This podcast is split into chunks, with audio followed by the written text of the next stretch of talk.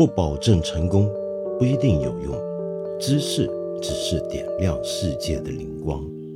我是梁文道。本节目由看理想出品，授权喜马拉雅独家播放。我越来越佩服上海人了。你知道最近这几天啊，很多北京的朋友啊，不是很担心这个可能将要面对封控的问题吗？尽管我们知道啊，目前看到官方的发言、权威媒体的报道呢，叫大家是不用担心的。那因为北京呢，各种的物资供应是充沛的，而且有个好消息，好像北京现在的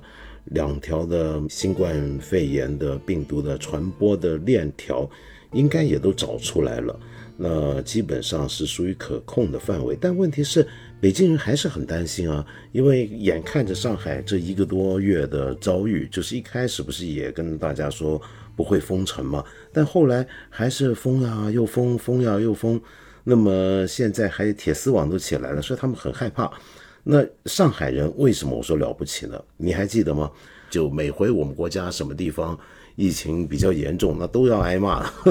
这好奇怪是不是？那反正上海人就挨骂了，那上海人挨骂，骂了那么多，然后但问题是上海人现在发挥了以德报怨的精神，纷纷打开自己的锦囊啊，把自己的心得，把自己的面对风控要如何囤货储备物资的东西都倾囊相授，教导这个北京朋友，那真是了不起，这叫做以德报怨。而且我还看到有一个特别好笑，就是连动物森友会，这款游戏原来现在还能玩吗？我都不清楚啊。说这个动物森友会有人弄了一个封城特辑，然后里面居然有各种各样的囤货的准备啊什么的，然后当然也有一个这个封控区的一个小书记到处巡视，发布重要指示，给出指导意见，然后还探访了这个动物森友会里面某座小岛的滨海新区，发现它井然有序，然后在那边监督防控工作等等那反正呢，这是说回上海人的朋友的建议啊，那上海朋友的建议非常实在，我觉得这个北京在准备的朋友你们得小心了啊。比如说他们说囤货千万不要只囤自己爱吃的东西，不然的话1个上午啊就把你囤回来的东西都吃光了，那怎么行呢？那是不对的。然后另外呢，还有些人就说呢，要囤货要注意几件事儿，现在大家都学懂了，可乐是非常重要的，可乐不只可以补充糖分，而且在麻烦起来的时候还是个硬通货，你会发现很多人愿意跟你换东西，就是为了换你手上那罐可乐。那么另外呢，你可能还要准备脱水蔬菜，这个我觉得讲得太好啊，就因为平常我们如果封控时间一长，最麻烦的问题是家里头囤的淀粉质的东西，肉类的东西可能还可以，但蔬菜怎么能够长期冰冻呢？那原来是可以买脱水蔬菜的。那另外呢，像我这样子养动物的朋友也要注意，家里面可能要猫粮、狗粮，要有猫砂，要有尿片等等，给动物有那种尿片啊。那女性朋友呢，要准备好卫生巾。那么当然，咖啡这些也都是必需品了。不过北京这么一圈朋友在热热闹闹的讨论要该准备什么时候，这不光只是个讨论，而且还是个实际行动，还真的有不少人就是去超市抢货。我们看到网上的图片啊，就有一些地方那超市真的是被抢光了，大家的形容很具象，就形容那个超市的货架像被舔过了一样不过呢，也有一些朋友在社交媒体上面留言，就说放心吧，我从来没有见过大批群众抄底是抄准过的这么去抄底这个超市啊，你觉得你能够像抄底股市一样成功吗？不太可能所以这个我们还是胜利在望，就大家不用太过担心。但问题是现在出现一种情形，就是有的人就认为啊，这个北京现在这个气氛被弄成这样，那不封有点对不住全国人民，对不住上海人了，是不是？你看大家都上海人那么热心，然后全国各地的朋友呢都来，听说北京也有几十宗案例了，那么都纷纷慰问，然后呼吁准备，然后大家也都去超市了，买了这么多东西回家了，囤在那了。那么东西多起来的人呢还得抢冰柜，那么这种情况下那不疯恐怕是不太对的一件事了。那说到这个要采贝什么，就我发现有一段东西写的是很认真的，那这个好厉害，我稍微念一念，它叫做生活物采购备忘，这里面讲临时封闭管理以成防疫新常态的今天，为减少封控带来的日常生活困扰，建议各位亲友增购15到30日量生活物资备用。那么这里面包括什么呢？嗜好品烟酒糖茶咖啡配瓶几子打火机，随封闭时间与心理压力的增长，消耗品的消耗也会成倍增长。这个我从来不担心，烟酒糖茶咖啡我倒还真是存货有相当准备。最近也有朋友问我，尽管香港现在看起来不太会有很严重的封控了，我那天不是说吗，说很担心香港是不是也要回到动态清零的状态，也就是我们在内地所知的这种动态清零法。但我看了那天我讲的那篇人民日报的评论文章，我回头又重新仔细看，我发现不对，因为他按照那篇文章的说法呢，香港其实原来我们现在采取的办法也是一种动态清零，原来我们这也叫动态清零，那我就放心了，那就行了，那我就不用那么担心。但无论如何呢，很感谢一些朋友的问候，比如说像大一杨大一就问说我的烟丝够不够，烟够不够，我就跟他说不怕，这个我烟丝平常是储备，我算一下，哇，我这柜子放了2年的分量，你说我这个末日心理是什么心理？其实不是，我不是那么爱囤东西的人，我希望生活中我自己用的东西就刚刚够就好，我不太喜欢囤，而且过去很多纪念品什么，其实我也都不太囤的，我自己写过的东西，做过的东西，得过的奖，对不起，说这话好像得罪人，但真的我还真的不太存。但烟为什么要存呢？倒不是因为怕将来没烟抽，而是因为这个烟丝比如说抽烟斗这个烟丝，它有些烟丝是适合陈年的，没错，就跟酒一样，你要稍微陈年一下放回来储藏好，让它再陈化一点，它的味道会有变化就是这样。我们别说这种话说太多，这不是好事。好，让我继续说回这个生活物采购备忘，里面说到生活类呢，要有很多的消毒用品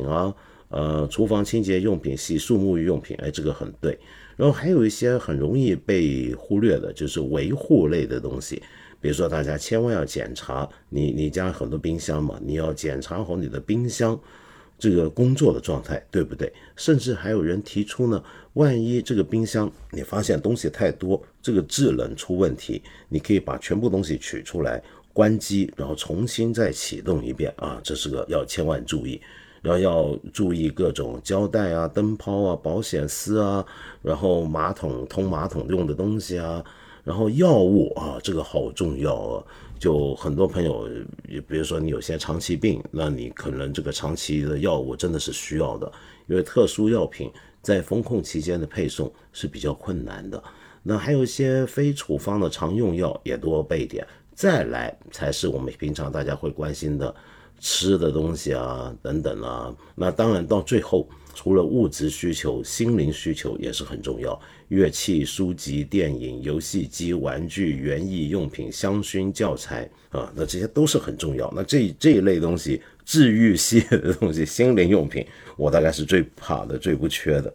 不过我也想象过，如果我真的遇到这种风控，我该准备些什么，我该囤什么呢？我现在乐观的想象是这样，很有可能我是错的，我是做不到的，那就可以趁机修行咯。那每天吃少一点，就日中一食那就能够按照我学的南传佛法的戒律，那么自己在家好好的闭关一段期间，那么每天就吃一顿，把生活要求降到最低，那这是不是一个好办法呢？我不太敢肯定，反正到时候事情来了才知道，也希望这个事情不要来。但最近这阵子这么个囤货，让我想到一件事儿，就是比如说你知道在传统上我们人类史上遇到一些灾难，当然我们现在也不好说现在这个新冠肺炎的这场瘟疫叫不叫一个灾难，然后我们为了防止这个灾难所带来的封控措施是不是一个延伸灾难，这都不好讲。但是在传统上面，我想说的是，有许多类似今天我们面对的情况，比如说战争期间，或者是遇到自然灾害，为了要面临一个自然灾害可能要来的时候，我们真的是需要有很多的临时的措施，其中最物理上最具体的，那当然就是各种的避难所。比如说你看日本这种国家或台湾这种地区，那地震跟台风频发的地方啊，常常会准备一些避难所。那这些避难所呢，就是万一你看日本这种地震，然后火山爆发海啸的时候，那老百姓临急的时候要逃亡，那就必须要有避难所。那在战争期间或者要准备战争的时候，则有防空洞。就我们中国历史上，就近现代史上，有一些年纪大的人可能对防空洞还有一些印象啊，就特别是曾经我们有段期间要预防跟当时的苏联啊苏修可能要发生战争，甚至核战争的时候，那么大家要准备好一个地下防空洞。所以现在你看有些城市啊，比如说我在北京看那些老楼底下，它就有个地下，我们现在当仓库，其实它就是防空洞。那么像这种避难所、防空洞里面，要不要准备一些物资呢？就你不知道你要进去多久，尽管在这种天灾或者战争的面前，那我们知道可能进这个防空洞或避难所需要准备的物资可能不需要估量太长时间，但是也很难讲。我在日本的一些的超市甚至是便利店啊，都见过有那种防灾准备品的一种小包，就一个小包一个套装里面已经有了各种各样，就在这种情况下你从家里面就临时可以带着走，或者说你出不了门，你在家里面躲起来你需要必备的东西，那它是一整套套装帮你准备好了。那比如说各种的求生用品啊、急救用品啊等等等啊，甚至还有指南针啊、地图啊，这些我都见过，都放在那个小袋子里面。就日本现在是有这种东西卖的，而且听说是正常家庭大概家里面都会准备点这个事儿。那台湾倒是没有这种事儿啊，也作为一个地震跟台风频发的地区，但是我知道很多这种大型一点的避难所是准备好的。那防空洞呢，也可能里面是有一些这种东西的，在一些过去曾经比如说对核战争特别恐惧的年代，冷战年代啊，你知道像欧洲有些国家就防空洞就修建的比较大型，里面准备的物资特别充裕。这里面最有名的就是瑞士。我们一般都觉得瑞士是个中立国家，应该不会怎么跟人打仗，他干嘛准备这个？但事实上瑞士是武装中立国，就他从来没有松懈过他的国防跟军事准备。而在冷战期间呢，因为他害怕当时会发生核子战争，那就算不是针对他，那但是你想象如果欧洲大陆上发生核战争，那他们也不可能完全躲得过的。那么在这种情况下他们该准备什么呢？那瑞士就在很多的山体底下有非常巨大的避难所跟防空洞的构造，那里面是有独立的发电机、供水设备、通风系统，各种各样的干粮治水的东西全部都有，那是一应俱全。但是说到这儿啊，我们今天大家都觉得这都是离我们很遥远的记忆，无论在空间上和时间上，像刚才讲这种日式的避难套装、瑞士的这种大山底下的巨大的防空洞，都跟我们离的空间上很远。而我们过去深挖洞的那个时代啊，也离我们今天2022年时间的距离也很远了。可是你晓得，这个世界上有些人他真的就是愿意居安思危到一个地步，甚至你会觉得他有点偏执，甚至是开始有人会觉得他有点错乱的一个地步。那这种情况呢，就会出现有些人啊，自己在家里面或者自己找个地方买块地或怎么样，自己挖一个给自己用的一个避难措施。那这一类避难措施啊，我们在两种情况下都看得到，一种是影视剧里面的，你比如说我们看一些电影电视剧里面那种很科幻的，描写到未来无论是外星人侵略地球或者地球发生巨大灾害的时候，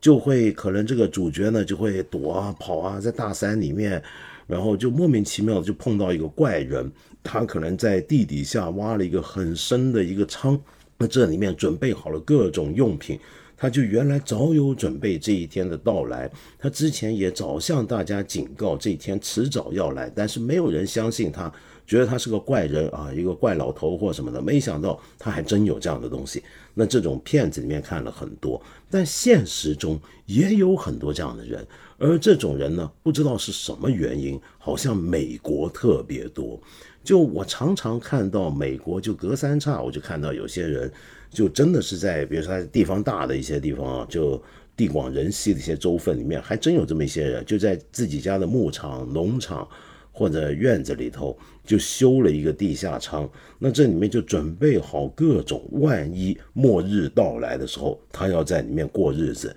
过个半年一年都搞得定的那种准备。那我在记得前1-2年的时候就看过一个这种事搞得特别夸张的一个案例，那是一个油管上头啊，一个视频介绍的，那个视频的博主呢叫 Mr.Beast， 前阵子还挺红的一个这样的博主，他去采访了一个什么呢？采访美国一个豪华避难所。他怎么称得上叫豪华呢？我们先看地址啊，这个地点，像这种避难所呢，你是不能够在什么大城市啊什么这些地方的，通常都是去到非常荒凉的地区，那这听起来才像避难啊，那才是比较合理的一种避难措施的所在地。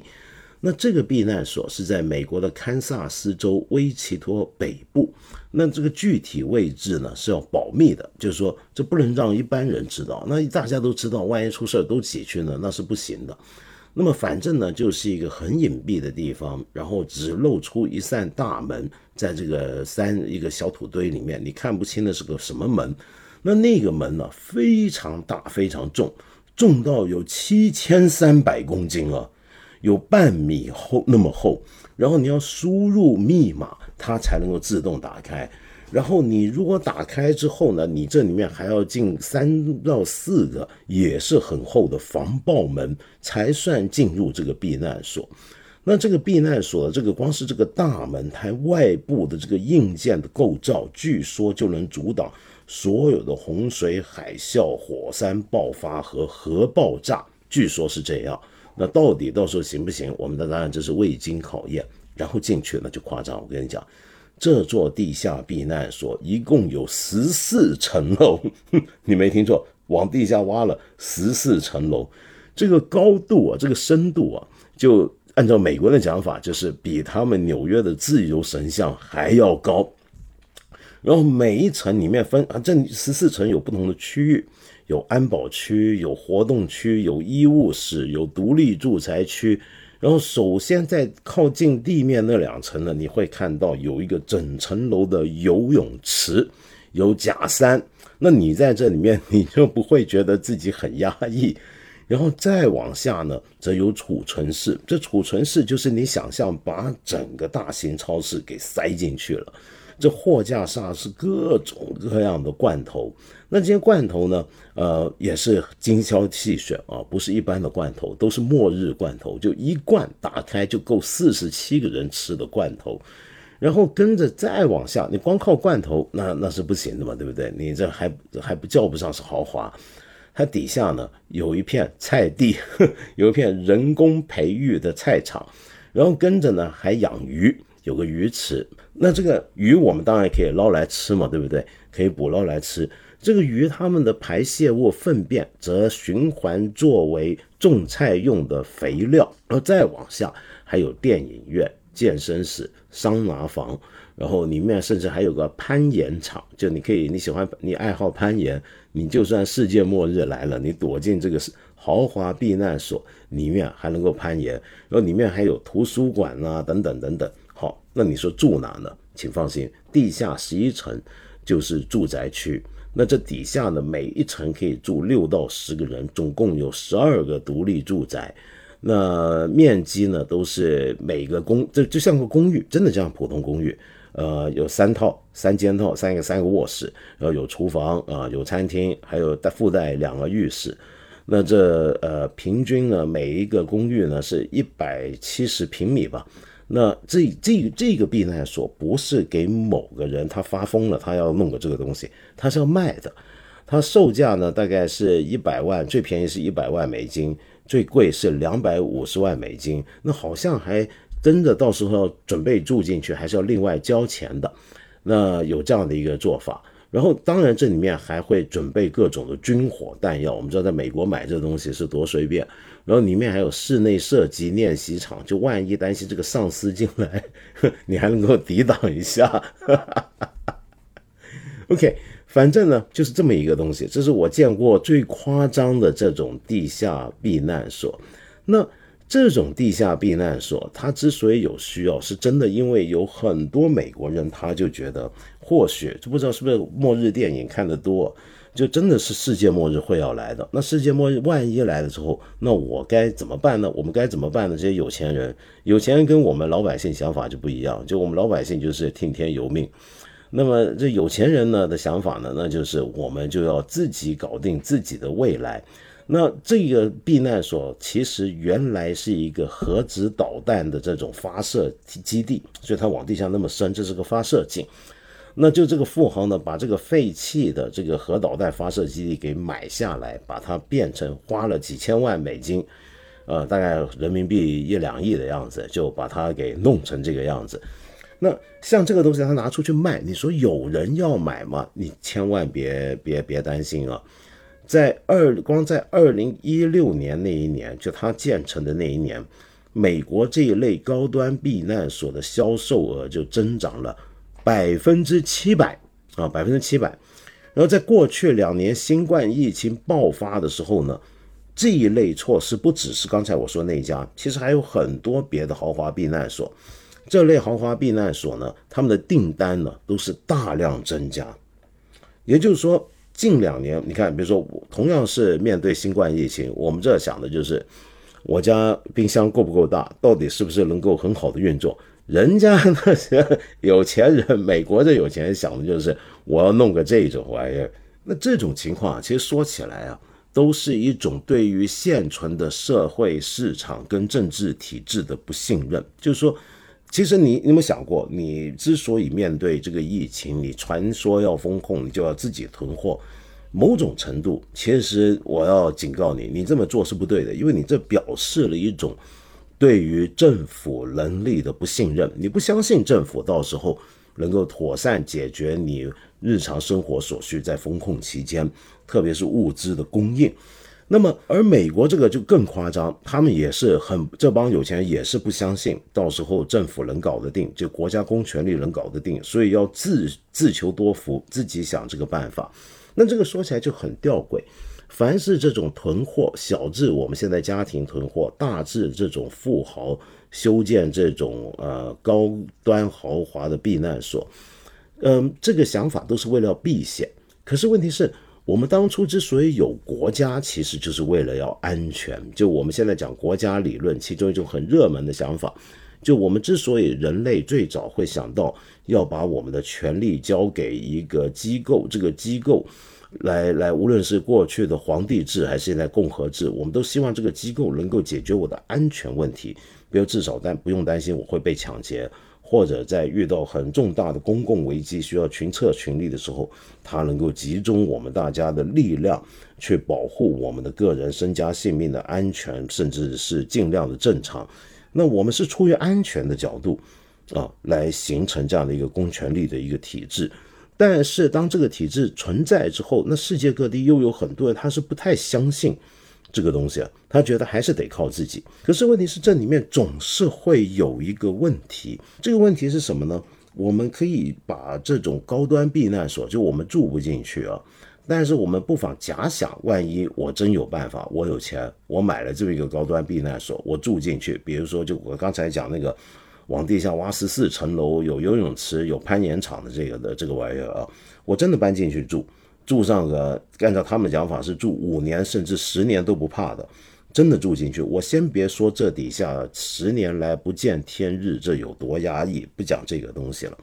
我就讲讲看，这里面它真的能够像它所宣称的那样子正常运转吗？我们把这个假想当成一个思想实验，在这个思想实验里面，我们去想象一下，那整个这种高端为了要让你维持你的原来这个世界的所谓正常世界正常生活，这个避难所里面有这么多措施，比如说它有安保室，它有监控镜头，还要看外面的地面的情况等等。你有没有想过这些东西它要是坏了那该怎么办？你可以说那里面有工程人员可以自己修啊，但是我们晓得现在我们的所有的技术已经进展到复杂到什么程度，我们一个最简单的日常生活用品里面都包含了很多种不同专业工种提供他们的贡献，才能够使我们这个最简单的设备能够得以运转。你就说电梯好了，像这个地下避难所虽然有楼梯，但日常里面他们14层楼上下还是要坐电梯的，电梯坏了谁修呢？那你可以说这个电梯坏了它也有工程人员啊，那我这个电梯按钮坏了谁去换呢？我是不是要储备大量的电梯按钮呢？那你比如说这个养鱼池里面的这个水泵补它要是坏了那该怎么办呢？我也要准备了吧。那你要准备多少这样大大小小的物资，小到水龙头电线保险丝，大到一个监控荧幕，或者是这个里面的健身室的一个健身单车的正常运转，我要准备多少存货？那到时候还要有多少的工作人员，有多少厉害的工程人员是一个人顶10个用的，去能够维修这些东西呢？你光这么想就发现这件事情其实是很困难的。我们现代的日常生活里面有大量的东西是我们自己怎么囤都囤不到的。我就算囤了，我也不具备这么多的专业技能去逐一维护这些。你比如说，你就像假设今天的风控，我们也做个思想实验，这个比较夸张的实验，就比方说我们家庭的这个思想，我们家庭风控，我们封在家里好了，封个1年、2年、3年，你比如说我天天要上网，我手机坏了怎么办？你说去买一个，但是买不到，进不来的时候，我们可能运进来就是基本的药物跟吃的东西。那你怎么办？你电视屏幕爆了坏了那该怎么办？你电灯泡不够用了那该怎么办？你的各种比如说我的烤箱我的电饭锅要是坏了，那又该我瓦斯炉坏了，我的天然气炉坏了，那这该谁修？谁来处理呢？你就这么想一想，你就发现我们今天真的没有人是孤岛，我们每一个人的生活里面都需要大量我不认识的人去参与进来，我才能够有我现在这种生活。所以任何这种避难所，我觉得他们在我看来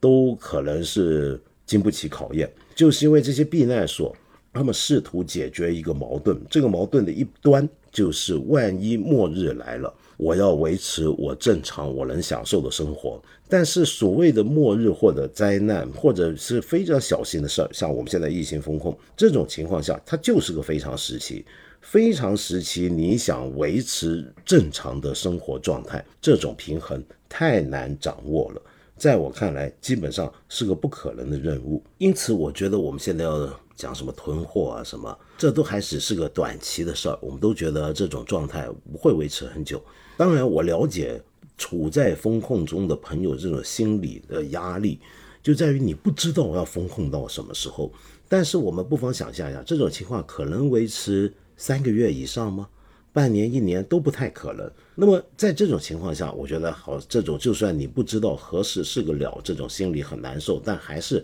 好像能够有个尽头。但假如说真的是更长期的话，你觉得你真能够囤够足够的用品，你本人足够有囤够了足够的技能来维持你的生活吗？有多少东西是你一个人能够解决的呢？你一个人能够或者一个家庭能够储备足够的呢？我觉得是很难很难做到。说到这就要讲到我们现代人我们现代社会已经活在一个高度复杂分工的一个社会底下，这里面其中一个在我们今天今时今日我们最能够有体会的，那无非就是物流。大家都很清楚了，最近上海的事儿呢，就让大家很多人讨论到我们的供应我们的物流的问题。那我们看到真的是全国各地都送物资去上海，然后中央也出了很大的力气，政府部门也协调了很多的地方，保证充足的物资供应给上海。但是还是常常会出现各种，比如说菜烂了也没送去啊，或者有很多人收不到东西啊，真正要的东西买不着啊，等等等等。为什么呢？其实这里面就出现一个物流的问题，这个问题你今天大概也都听过，就属于最后一里路的这个问题。你东西是到了上海了，但呢，从上海到了这个货站，怎么样去到你家这最后一里怎么办呢？这个东西它非常不好解决。那这个东西我们今天才认识到它的重要，其实就是因为我们已经习惯了我们日常生活，我们现在要买东西，我们团购买什么东西，我们上网一买就觉得它两三天就到，一两天就到，这是很自然的一件事情，乃至于我们都以为这件事情其实很简单，但它一点都不简单。今天这个世界，尤其在中国，我们并不是一个计划经济的时代，并不是政府真能解决所有的时代。你看现在上海的情况，就是政府是能有很大的力量，能做到很多的事情，但是之所以还会这么左支右绌的，那就是因为我们过去还非常习惯市场的力量，再加上我们看到现在如果封控起来的话，有一点很重要，如果万一北京要封控的话啊，你也得注意，就是你跟邻居关系得搞好一点，就开始要准备加入一个邻居楼里面的群、社区的群等、小区的群等等。那这个区里面的居民互助、邻里的照顾、相互的照应，这就是一个社会力量，这是个公民社会的一种精神和原则。这种社会力量、市场力量、政府力量，三只脚是不能缺一的，才能够构成我们这个社会的运作。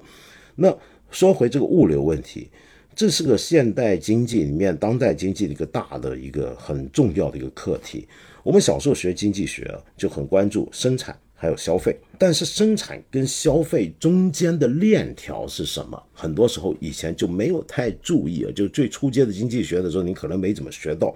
那是什么呢？第一，就市场信息，就我如何我生产东西，但是我会不会生产过剩呢？就曾经在60、70年代的西方资本主义市场经济里面就常常有这个问题，就生产过剩，就生产力过剩，然后生产也过剩，仓储也是问题，然后东西卖不去，你有这么大的生产力，但是没有那么大的市场，又或者说你并不了解你的市场其实需要的是什么，于是当时大家想的办法就是怎么促销，用各种市场营销广告手段，然后或者用折价的手段让你的货更好卖。但是后来我们发现，重点不是怎么样让你能生产的货更好卖，重点是怎么样去生产你的消费者真实需要的货物的品种以及恰到好处的数量。这时候你需要对市场有个非常灵敏的感知，同时还需要你的生产是非常有弹性的，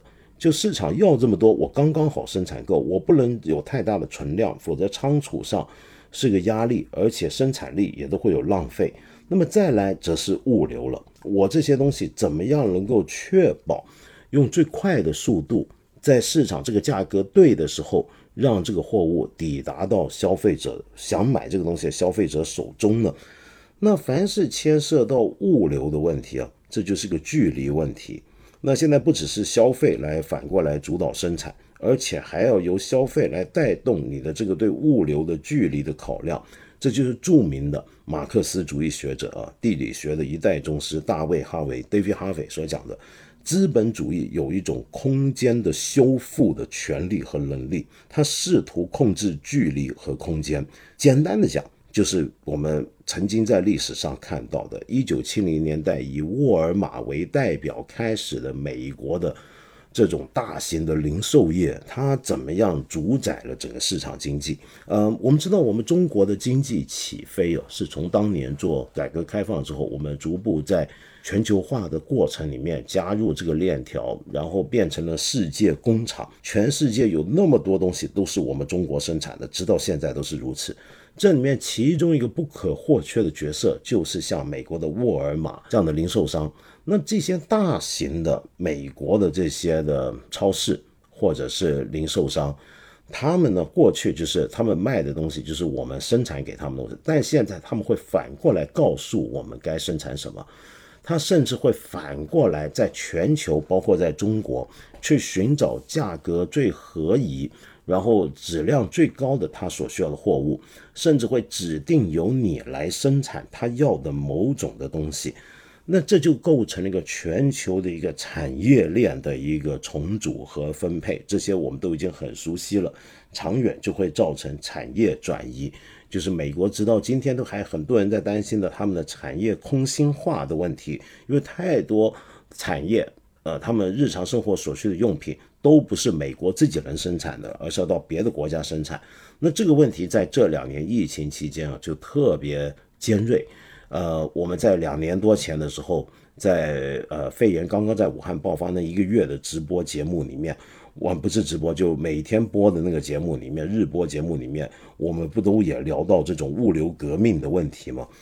然而这只不过是第一阶段的物流革命，因为接下来到了2010年就出现了我们今天熟悉的这一套。那在美国就是亚马逊，在中国则是像阿里巴巴这样的一些的平台经济的兴起。像这一类平台出来之后就跟沃尔玛那一套又不一样了。那这个不一样并不是完全的本质的不一样，而是在另一个环节上掀起了一种革命，就是在它原来的基础上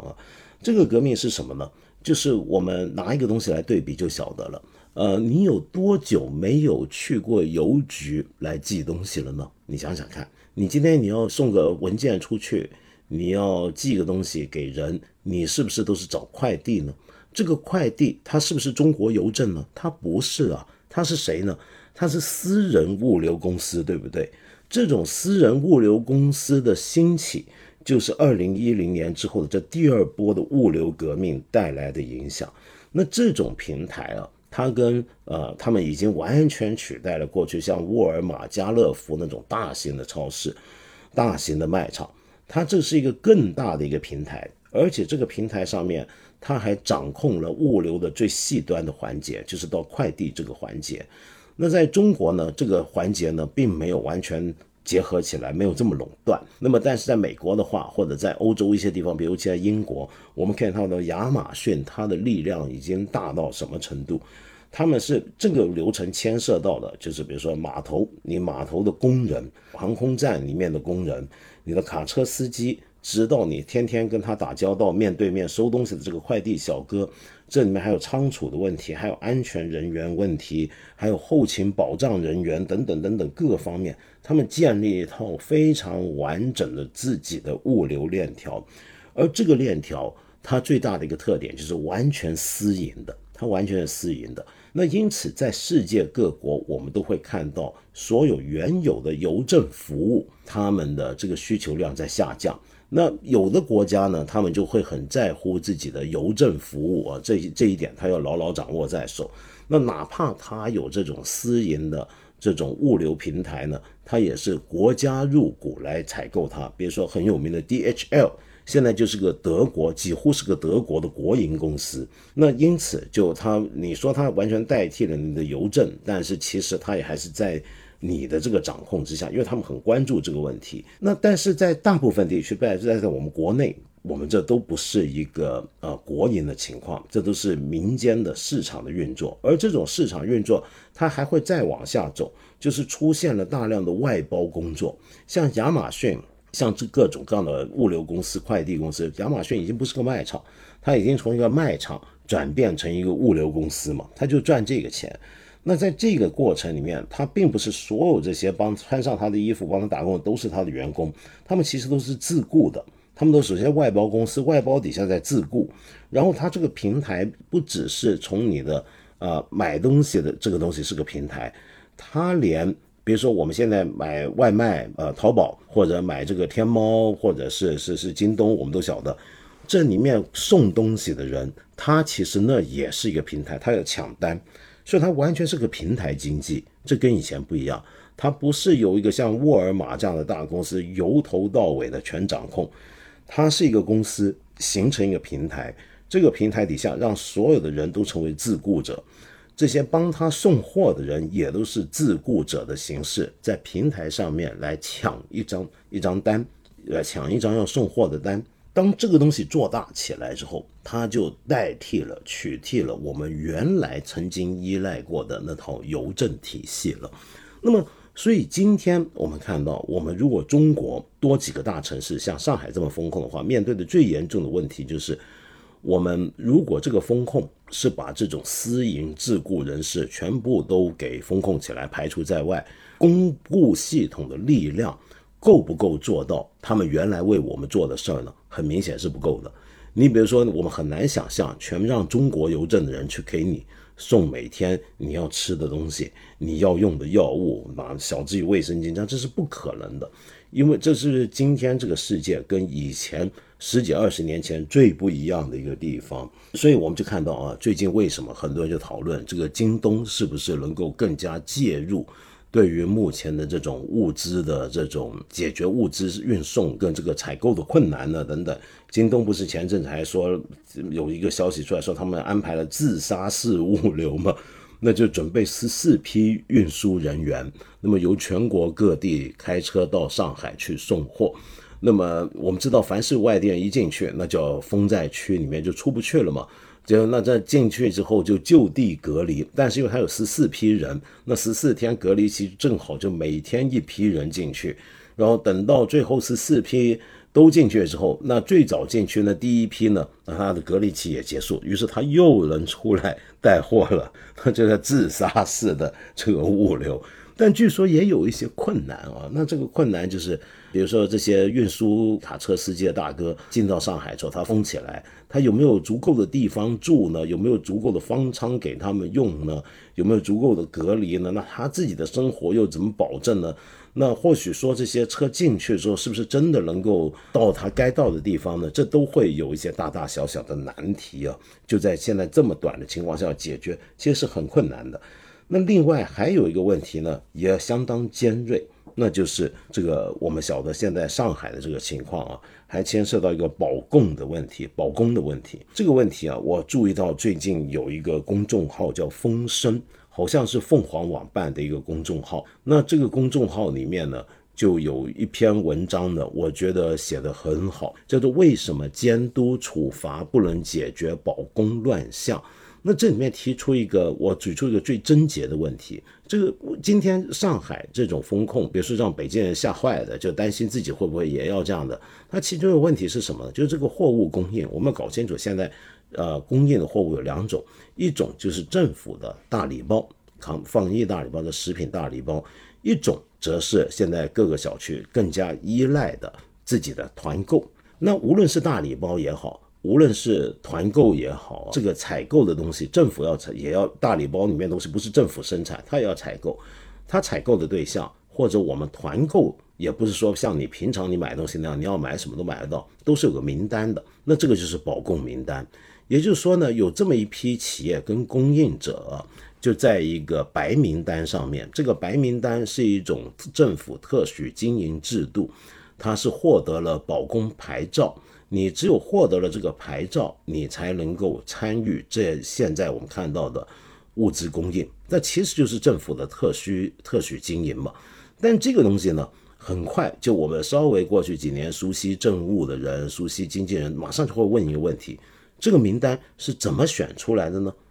我们怎么确定这里面不会有猫腻呢？当然现在我们知道大家都不像以前那么在贪腐这个问题上都非常克制，连接了很多不敢乱搞，但是问题是你还是会被人疑问的，你就算完全没有贪腐问题，我就问你，你凭什么是这些人能够进这个保供企业白名单呢？那别的企业呢？那现在听说上海这个保供企业白名单已经扩展了不少，但是问题是这个再怎么扩展都不是平常用来维持这个2000多万人大城市的那么多的散布全国全球各地的企业都不是全部，远远不是。所以这时候问题就来了，就你这个保供名单是怎么产生的呢？谁来监督他们呢？他们是否真的就能够提供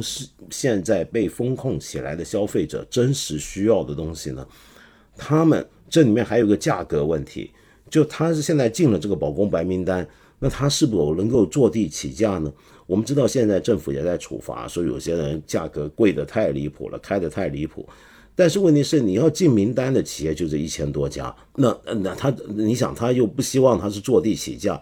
这在经济上不是很矛盾吗？所以这里面就会出现很多这种问题啊。不过这些问题呢，也都轮不到我们去多说什么，我这种深斗小民，对不对？我们还是回到我们朋友们留给我的一些简单的问题好了。但这个问题也不简单啊，这位朋友叫做走路去海边，你说我在欧洲生活，从冠状病毒开始到现在已经几年没回家了，天价的机票、漫长的隔离时间、隔离成本都让我们无法做出回国的决定，非常想念父母和家乡。很难过的是啊，好像国内现在有的舆论把所有海外上学尤其工作的人划为一个群体，一个舔狗群体。我的理解是，选择在国外生活，我选择的不是生活方式和意识形态，而是选择一个信仰或者政党。我的表态说到西方弊端大家可以接受，说到西方美好我就是被洗脑了。以前不回国呢，则被认为是贪图享乐，现在想回国呢，则是因为欧洲不行了，我还是只能回来。其实我只是想家人和家乡。在2022年的今天，为什么大家思考问题的方式越来越简单，越来越绝对呢？这样子，走路去海边，你刚才说的那种情况啊，其实是存在的，甚至可能还越来越显著，但它并不是全部。我想我们还是有相当多的人不会这样子简单的来想，觉得你在欧洲生活，那你就是讨厌中国，你就是向往西方美好等等等等。我觉得不会是这么简单的。今天这个世界是一个大同世界，我们都希望它是，我们都应该能够有这种理解。我相信还会有这种想法的人也还是不少的，您不要只看那一边。那当然我并不是说这样的问题可以不管，或者完全不被注视啊。事实上您说的问题是很严重的，这也是我过去这2-3年常常讲到，我这2-3年最担心的事情就是太容易被一种地理上的、文化上的区隔来操纵了我们种种的判断。这里面其中一点，就你刚才说，你凡是说你在欧洲看到的不好，大家都能接受，说他们遇到什么好，你看到什么好的，就说你是崇洋媚外，你是被洗脑。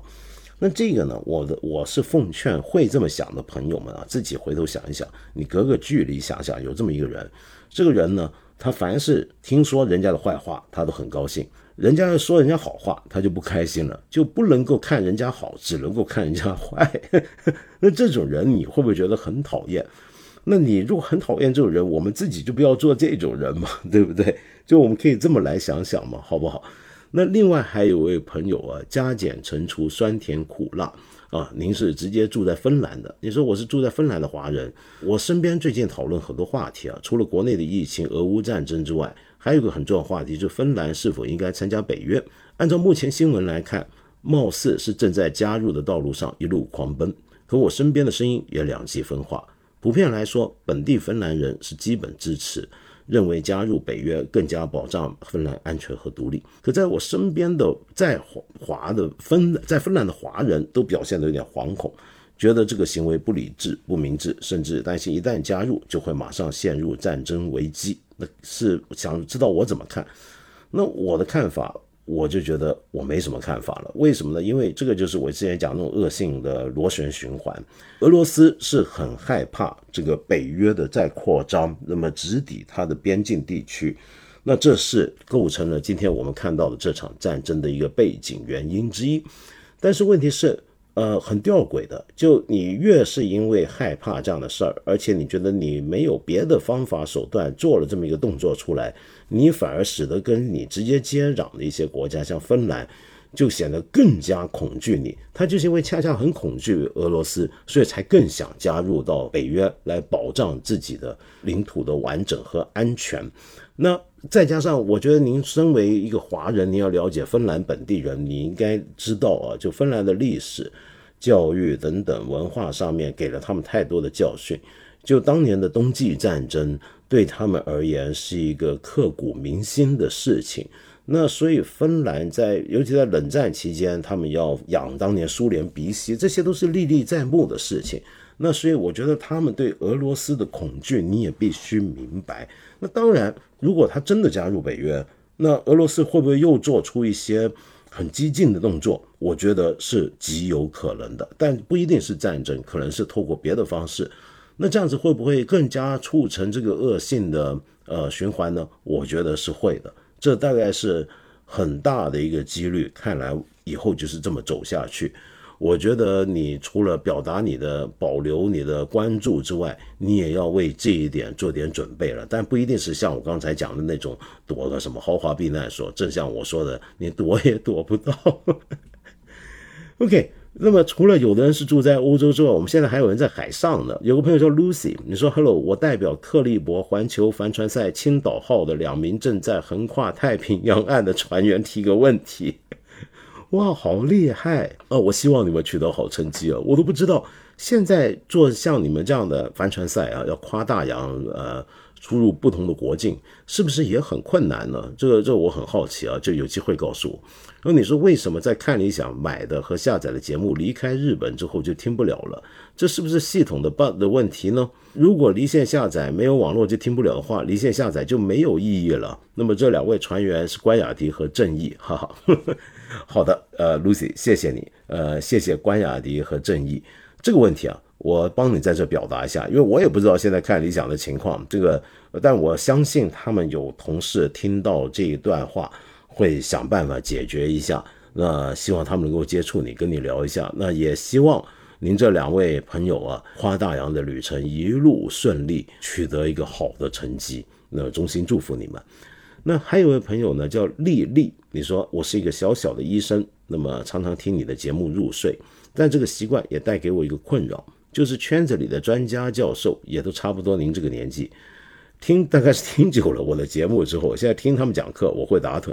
所以想要你给我录一个孩子你清醒一点的音频，行啊丽丽，哎丽丽，孩子你给我清醒点啊，行吧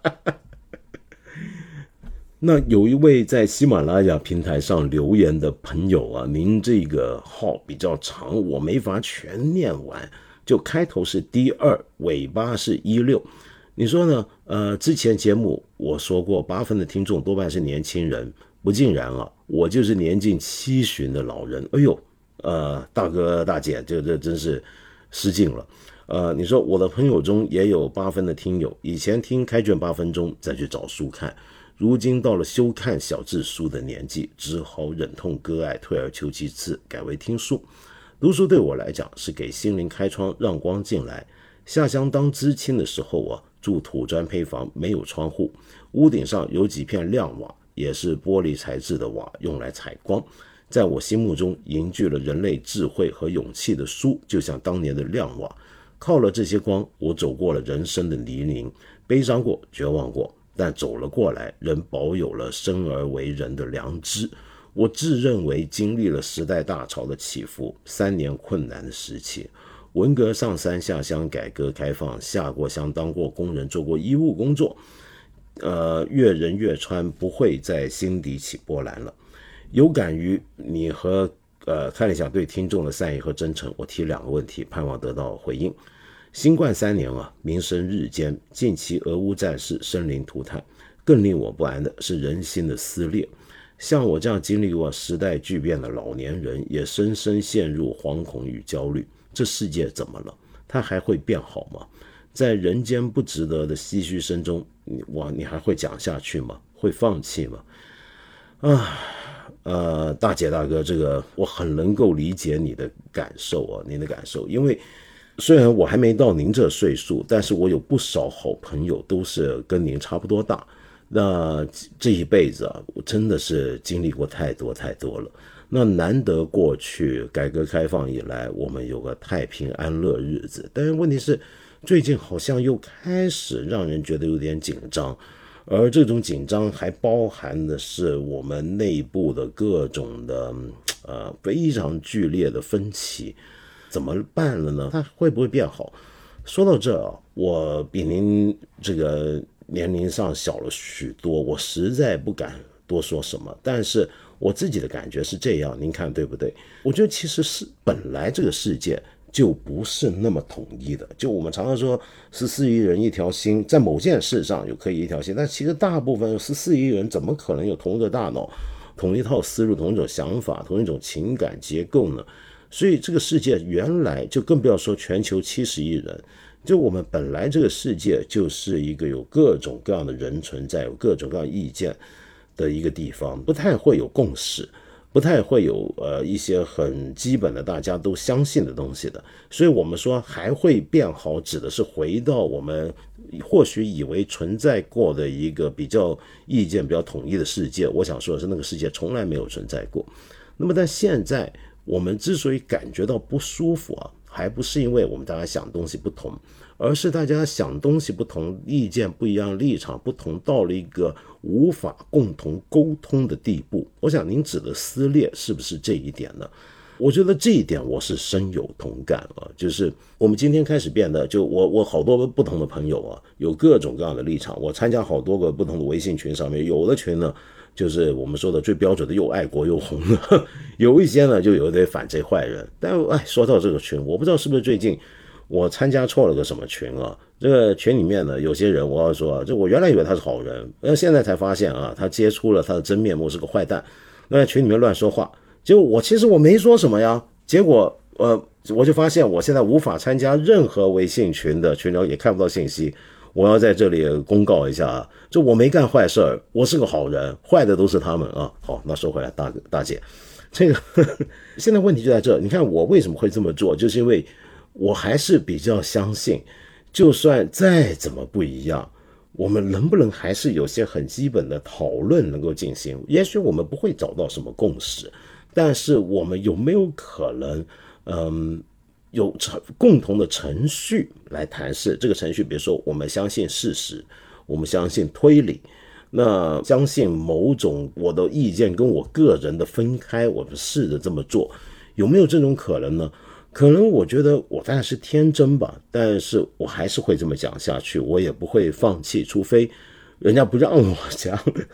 那但是我想说的是，对，我觉得我们的确是让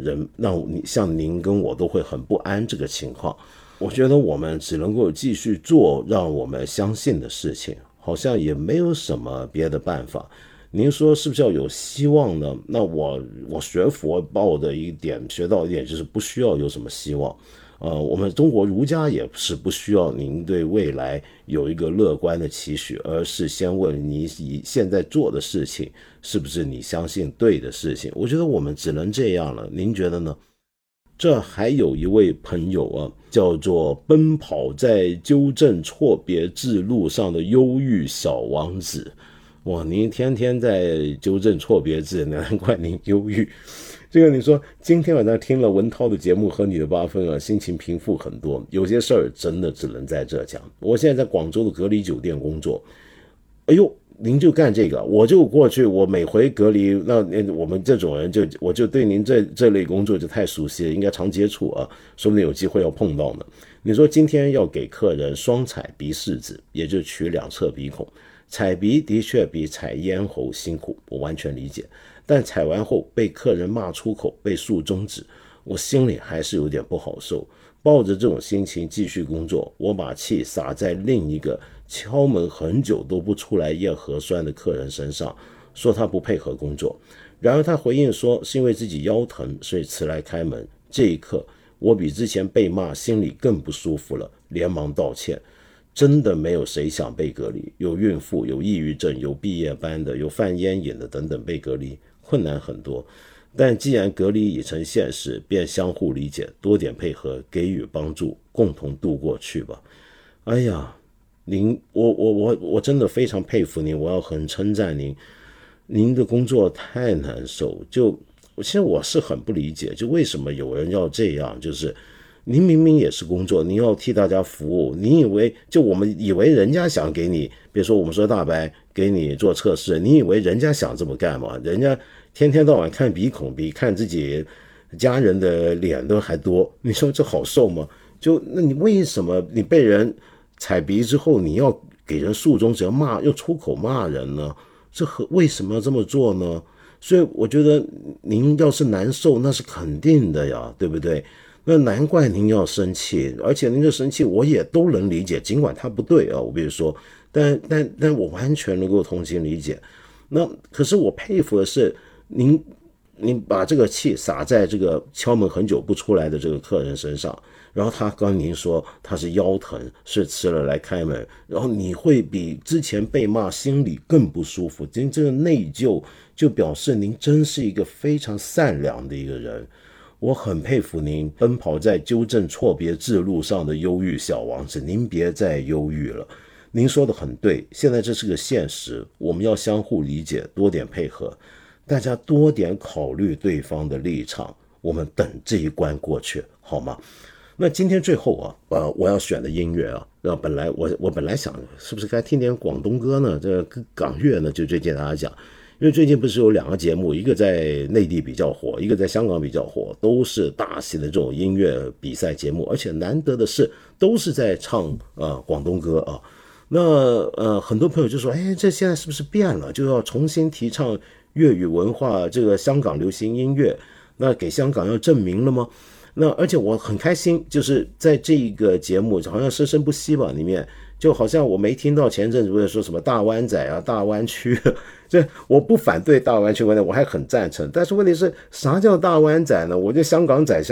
那怎么就成了大湾仔了呢？就你别说上海人啊，我会这样说你是长山人长三角呵呵，你什么感受就再拿点远点讲，你知道我们这种地域文化，就像我祖籍是广东顺德，我跟你讲这个老派顺德人直到今天是不能接受自己是在行政区上是一个佛山底下，但顺德人一个有头有脸的顺德人怎么能认自己是佛山人呢？反过来讲有头有脸自重的佛山人也不会很承认顺德人是佛山人的，就我们南方我们广东的地域文化是这样嘛，对不对？你行政区是佛山那一码事，但文化上不能这么讲。那同样这个像大湾仔，那你这个刚才那位广东在格力酒店工作的朋友，那您也是大湾仔，因为你在大湾区嘛OK， 那所以很难得，这证明这是香港流行音乐，这是广东歌，这是港乐，这不是大湾乐。然后呢，而且我还很惊讶，就看到一段里面的一首大合唱，唱海阔天空的时候，视频出现了黄家驹。那80年代的黄家驹呢 ，Beyond 的黄家驹呢，我们知道戴着耳环，那个耳环没打马赛克。然后他唱那首歌经典歌词原谅我這一生不羈放縱愛自由，這個愛自由沒有改成愛私有我現在習慣看這些節目那個歌詞要被改的，我覺得这也挺厲害，是不是挺好？但我今天呢就沒有想過要给想想看还算了，我现在最心悸的还是在上海的朋友，我想请你听一首上海的老歌，那这首歌就让我们期待这样的上海早日回来。那这首歌当然必须是周璇演唱的《夜上海》。这首曲子原来是1946年的电影《长相思》的配乐。你知道这首曲子的写作者陈歌辛，我以前介绍过他的，过年的时候介绍恭喜恭喜。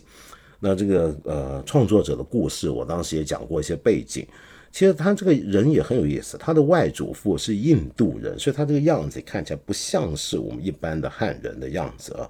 那他太厉害，他真的是一代的歌仙，他写过恭喜恭喜啊，玫瑰玫瑰我爱你啊，这是这些脍炙人口的名曲。而夜上海则是当年他在香港时期写的歌，他在香港